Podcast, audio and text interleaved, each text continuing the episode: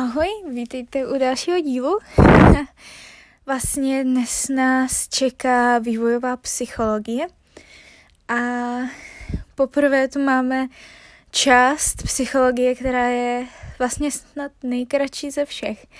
Takže to bude fajn a bude to rychlý a mírně oddychovější, protože mi přijde taková nejjednodušší a hlavně bude nejkratší vlastně hned první díl měl přes tři čtvrtě hodiny, takže byl náročný díl. Každopádně teď budeme mít menší oddych a podíváme se na vývojovou psychologii. Nejprve se podíváme na periodizaci vývoje. Máme prenatální vývoj, což je obdobní nitroděložního vývoje. Nejdůležitější roli hraje psychohygiena těhotné ženy. Toto období bývá ještě děleno na Preembryonální, to je do druhého týdne. Embryonální, to je mezi třetím až devátým týdnem. A fetální, to je od devátého týdne. Pak máme perinatální vývoj, to je období porodu. A pak je postnatální vývoj a to je až do smrti. Tak, máme uh, dále rané dětství. Tam rozlišujeme uh, vlastně tři dá se říct kategorie. Nejprve jsme novorozencemi, to je vlastně v prvním měsíci života, osifikace kostí, vrozené reflexy, pak je jsme kojenci, tam je, to jsme vlastně do prvního roka života, reakce na okolí, rozvoj stability, rozeznávání známých tváří a separační úzkost. A potom jsme batolem. A to je druhý až třetí rok života – tam se rozvíjí řeč a identita já. Je to první období vzdoru, tedy autonomie, a dítě chodí samo a hraje si samo. Předškolní věk, ten je uh, ve věku dítěte do, od 3 do 6 let. Zdokonaluje se motorika, postupně se odpoutáváme od matky, kooperace, rozvoj svědomí, myšlení se vyznačuje egocentrismem, antropomorfismem a magičností. Mladší školní věk, to je ve věku 6 až 11, tedy první stupeň základní školy. Dítě navštěvuje první stupeň základní školy, právě jsem to řekla. a učení se společenským normám, sociální vazby, kompetence a role. Zažívání úspěchu a neúspěchu, rozvoj jemné motoriky, jako je psaní, kreslení, představivost, eidetismus. Autonomní morálka střední a starší školní věk. Tam patří puberta, to je ve věku 12 až 15 let. Uh, jsou tam různé psychické změny, jako identita, proměnlivost nálad, sociální změny, jako že si hledáme partnera a snažíme se osamostatnit a kontakt mezi ideálem a skutečností, zvýšená citlivost. Pak je adolescence, to je od 16 do 20 let, a vlastně dokončuje se těsný vývoj, budujeme si sebevědomí, formujeme si identitu, stabilizujeme si emoční stránky a odpoutáváme se od rodiny a hledáme si životního partnera a volíme si povolání. Potom máme dospělost, ta se dělí na mladší, střední a pozdní. A mladší dospělost je od 20 do 30. A završujeme zde vzdělání a nastupujeme do první práce, teda nemusí být vlastně první, ale nastupujeme už eh, vlastně po studiu do práce. Plnohodnotný partnerský vztah, schopnost činit kompromisy. Pak je střední dospělost, to je od 30 do 45 let. A tam se snažíme o kariérní růst, zakládáme rodinu a stáváme se rodičemi. A vlastně jsou tam první involuční změny a krize středního věku. Pozdní dospělost, ta je od 45 do 60. Završujeme pracovní kariéru, poklesá nám výkonnost, syndrom opuštěného hnízda, vyrovnáváme se s odchodem dětí a je tam klimakterium, což nevím, co znamená. no a potom nastupuje stáří a to následuje po 60. roku života. A gerontologie to je nauka o stáří, jen tak mimochodem. Změny mají charakter útlumu či regrese. Je třeba nalézt nový smysl života, takže třeba vnoučatá realizace zálib, nemoci a pokles výkonnosti a stáváme se závislými na druhých. No a teď se vlastně dostáváme k další teorii vývoje. Dostáváme se k psychosexuální teorii, se kterou přichází Sigmund Freud. Děti mohou získat uspokojení prostřednictvím kteréhokoliv, kterékoliv části těla. A předpoklad přesunu erotogenních zón těla v průběhu vývoje. A dle toho, toho se tato teorie dělí na několik etap a těmi etapami jsou orální, anální, falické, latentní a genitální. Orální stádium, tak to je v prvním roce života, stimulují se orální zóny těla, probíhá ve dvou etapách, orální závislost, ta je spojená se sycením, a orálně agresivní závislost, ta je spojená s růstem zubů a kousáním.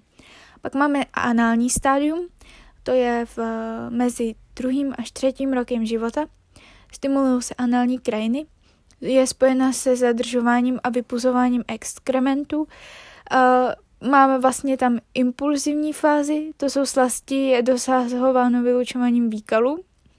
A retenční fázi, slasti je dosahováno učením na čistotě a snaze zadržet stolici. Falické stadium, to nastává mezi čtvrtým a pátým rokem života. Dítě je zvědavé na anatomické rozdíly mezi chlapci a dívkami. Libido se orientuje na pohlavní orgány rodičů, a infantilní masturbace, kost, kastrační úzkost, u chlapců vlastně strach, že otec vykastruje kvůli citům k matce a u dívek závislost chl, závis chlapcům, že nemají penis. A můj bože, co to je? Ježišmarja. Tohle je velmi mm, zajímavá teorie. A máme tu vlastně oidipovský komplex, což je láska chlapce k matce, v případě, že ta láska má sexuální rysy. A elektřin komplex, a to je obdobné vlastně láska dívky k uh, otci, kdy ta láska má také sexuální rysy. Pak máme latentní stádium, uh, to je od pěti let až do počátku dospívání. Tam vlastně máme období relativní stability, sexuální zájmy ustupují do pozadí, osvojujeme si kulturní hodnoty a sociální role. No a potom a vlastně máme genitální stádium, které je poslední, je vlastně od počátku dospívání, opětovné oživení falických zájmů, takže se zase vracíme trošičku k tomu falickému stádiu.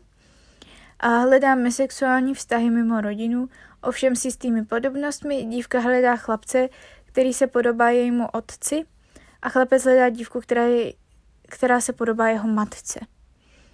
Zajímavé. A dále máme psychoanalytickou teorii, se kterou přichází Erik Erikson. Jde o psychosociální konflikty, které jedinec musí vyřešit, aby se mohl posunout dál. Neúspěch přivodí potíže v dalším rozvoji osobnosti, Úspěch zapříčiní vznik pozitivní psychické komponenty, takzvané cnosti. Tak, je to tady vlastně rozdělený zase na ty věky. Takže do prvního roku života máme vlastně konflikt primární důvěra versus nedůvěra. Dítě si musí získat základní důvěru k životu, důležitý je vztah s matkou. Matka představuje zdroj bezpečí. Pokud k tomu nedojde, následuje beza, bazální nedůvěra k emočním vztahům a světu, vyřešením konfliktu vzniká naděje. Mezi prvním až třetím rokem života tak řešíme konflikt autonomie versus stud. Dítě musí zvládnout rozpor svého rodícího se pocitu autonomie a pocitu studu. Pocit studu vzniká z důvodu závislosti na ostatních a vyřešením konfliktu vzniká vůle.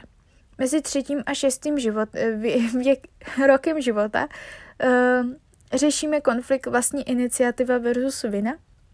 Iniciativa navazuje na autonomii. Dítě se učí být aktivní, plnit úkoly a plánovat. Pocit viny se projeví, pokud dítě dělá něco v rozporu s jeho požadavky a vyřešením konfliktu vzniká záměr. Mezi 6. 6. až 12. rokem života tak řešíme konflikt píle versus méněcenost. Dítě si musí získat pocit vlastní snaživosti v práci a bránit se pocitu méněcenosti. Pocity méněcenosti vznikají při srovnání s ostatními dětmi a je neúspěšné. Vyřešením konfliktu vzniká kompetence. Mezi 12. až 19. rokem života tak řešíme konflikt identita versus zmatení rolí. Dítě hledá vlastní identitu, řeší otázky, kdo jsem nebo kam patřím a vyřešením konfliktu vzniká vědomí sebe sama. A mezi 19. až 25. rokem života řešíme konflikt intimita versus izolace. Jedinec je připravený na splynutí z totožností druhého člověka v intimitě, tím se vzdává části své vlastní identity. Neúspěch vede k izolaci, tedy sklonu vyhýbat se vztahům a neschopnost sdílet intimitu a vyřešením konfliktu vzniká láska. Mezi 25. až 50. rokem života řešíme konflikt generativita versus stagnace. Generativita je touha po naplnění, uplatnění a reprodukce, snaha splodit a vychovat další generaci, snaha vybudovat vlastní kariéru, a v konfliktu se stagnací, kdy může dojít k syndromu vyhoření, takzvaný burnout, a vyřešením konfliktu vzniká péče. No a 50 plus, e, tam řešíme vlastně konflikt integrita versus zoufalství. Člověk by měl dosáhnout osobní integrity a nastává, když přijmeme vlastní život. Zoufalství se projevuje strachem a úzkostí ze smrti. Vyřešením konfliktu vzniká moudrost. No a čeká nás poslední teorie uh, vývojové psychologie. Je to organismická teorie. Přichází s ní Jean Piaget. A stádia dělí uh, podle myšlení, tedy vývoje kognitivních dovedností. Asimilace, uh, tam dítě zašlňuje své chování do již známých schémat.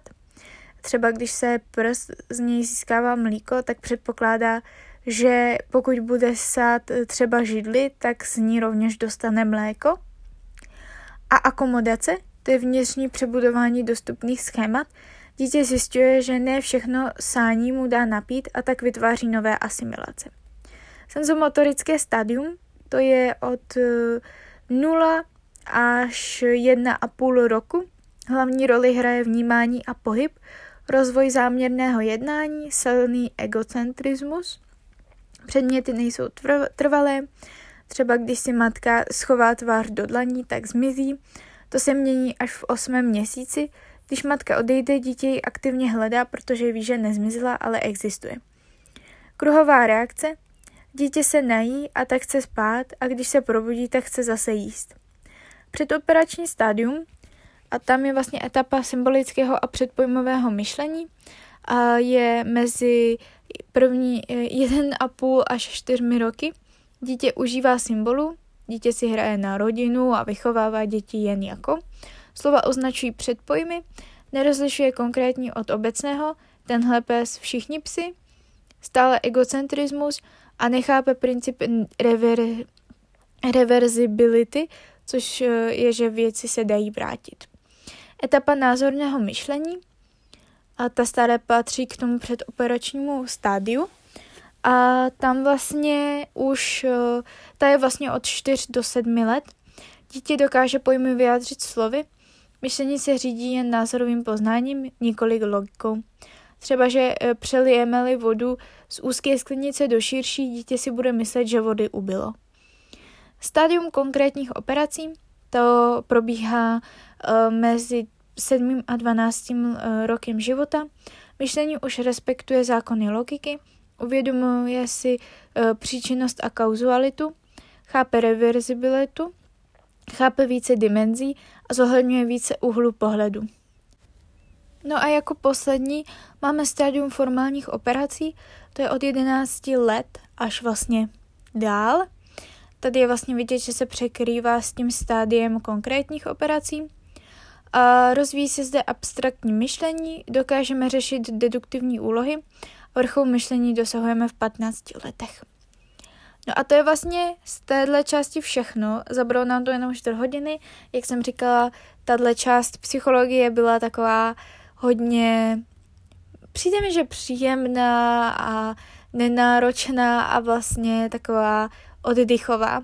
No a příště si povíme něco o sociální psychologii, kde se budeme konečně zabývat těmi experimenty a to si myslím, že bude hodně zajímavý, na to se docela těším, protože experimenty jsou fajn.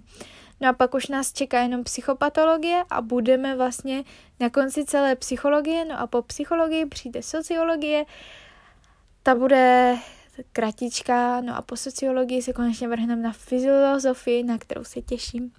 Tak jo, tak se prozatím mějte hezky a uslyšíme se u vlastně sociální psychologie. tak se mějte, čau.